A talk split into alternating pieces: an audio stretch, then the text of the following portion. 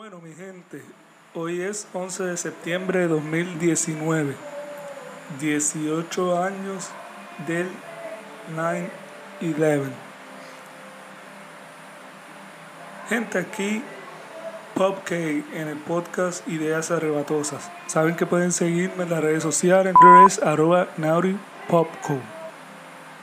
Y en Instagram a través de Nauri. Bueno, gente, unos días interesantes, especialmente el reportaje de la revista Rolling Stone sobre la compra de views en YouTube.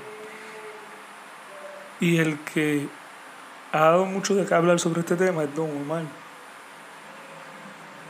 No sé, obviamente es un artista súper talentoso y de su trayectoria, su boom fue 10, 15 años atrás, donde esto de, las redes sociales apenas estaban en pañal, estaban haciendo. Así que su opinión hasta cierto punto es válida. Pero bueno, no vamos que cuestionar su opinión, sino que según sé, uno no compra views en YouTube. Uno paga promociones para, obviamente, mercadear tu contenido para así generar más ventas, porque si tú no promocionas algo no lo vas a vender, no lo tienes que darlo a conocer, nadie nace enseñado, nadie es adivino. Por tanto, tienes que promocionarlo. Pues YouTube, específicamente Google, que es dueño de, YouTube, ellos promocionan tu producto, pero tú no puedes comprar views. Lo que pasa es que si tú promocionas tu producto, eventualmente más gente lo van a conocer y lo van a consumir, por lo tanto, va a aumentar como consecuencia el número de views, pero no es que tú estás comprando views. O sea, es que tú estás promocionando tu producto y si más lo promocionas, más probabilidad hay de consumo. Por lo tanto, en YouTube ese consumo se mide en views. Eso es lo que se puede hacer. Tú no puedes comprar views. Eso sería un fraude. Es lo mismo que la, la compra de followers en las redes sociales. Tú lo que mercadeas es tu profile. No es que tú haces una compra directa de followers o de seguidores. Eso es como que, como que racional, como que lógico. O sea, comprar un resultado. En términos matemáticos, te gastarías el doble. Si ese sería el caso. Bueno, Trump sigue siendo un hijo de la gran puta.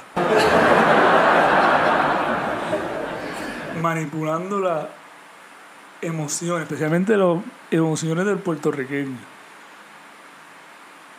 Que ah, es un pueblo emocional, emocionalmente vulnerable, aunque este verano de 2019 demostró que no se deja de coger de pendejo por tiempo indefinido, sino que tuvo un límite y despertó. Pero entonces, como ha quedado mal con Puerto Rico, ahora por sabrá ellos qué interés, que sé que es económico, pero no sé el apellido. Está utilizando la muerte, la recién muerte del soldado boricua que murió en Afganistán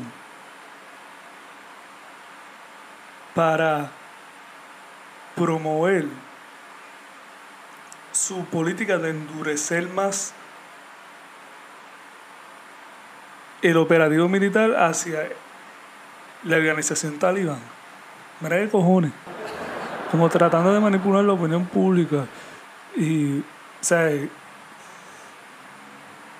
si alguien lo está asesorando, en verdad es un maestro. Lo que pasa es que no todo el mundo se deja de coger de pendejo. No todo el mundo se deja de coger de pendejo, papá. O el que se deja coger de pendejo, como fue el pueblo norteamericano que votó por él. Pues como ha sido la mayoría de las presentes generaciones de Puerto Rico por décadas. Pero despertamos ahora en junio del 2019 o sea, que quiere decir que todo tiene un límite. Así que estamos jodidos. Gente, eh, mi tema nuevo, Venganza, está en todas las plataformas digitales. En iTunes pueden comprarlo o consumirlo por cualquier plataforma a través de streaming. Un perreíto que nace casualmente de ese verano 2019 del que estoy hablando. Así que interesantito, perreíto bueno, bailenlo, disfrútenlo. Están todas las plataformas digitales. Habidas y por haber. Cuídense, gente. Acuérdense de suscribirse a mi canal de YouTube, Pop K, y seguirme en todas las redes sociales. Hasta luego.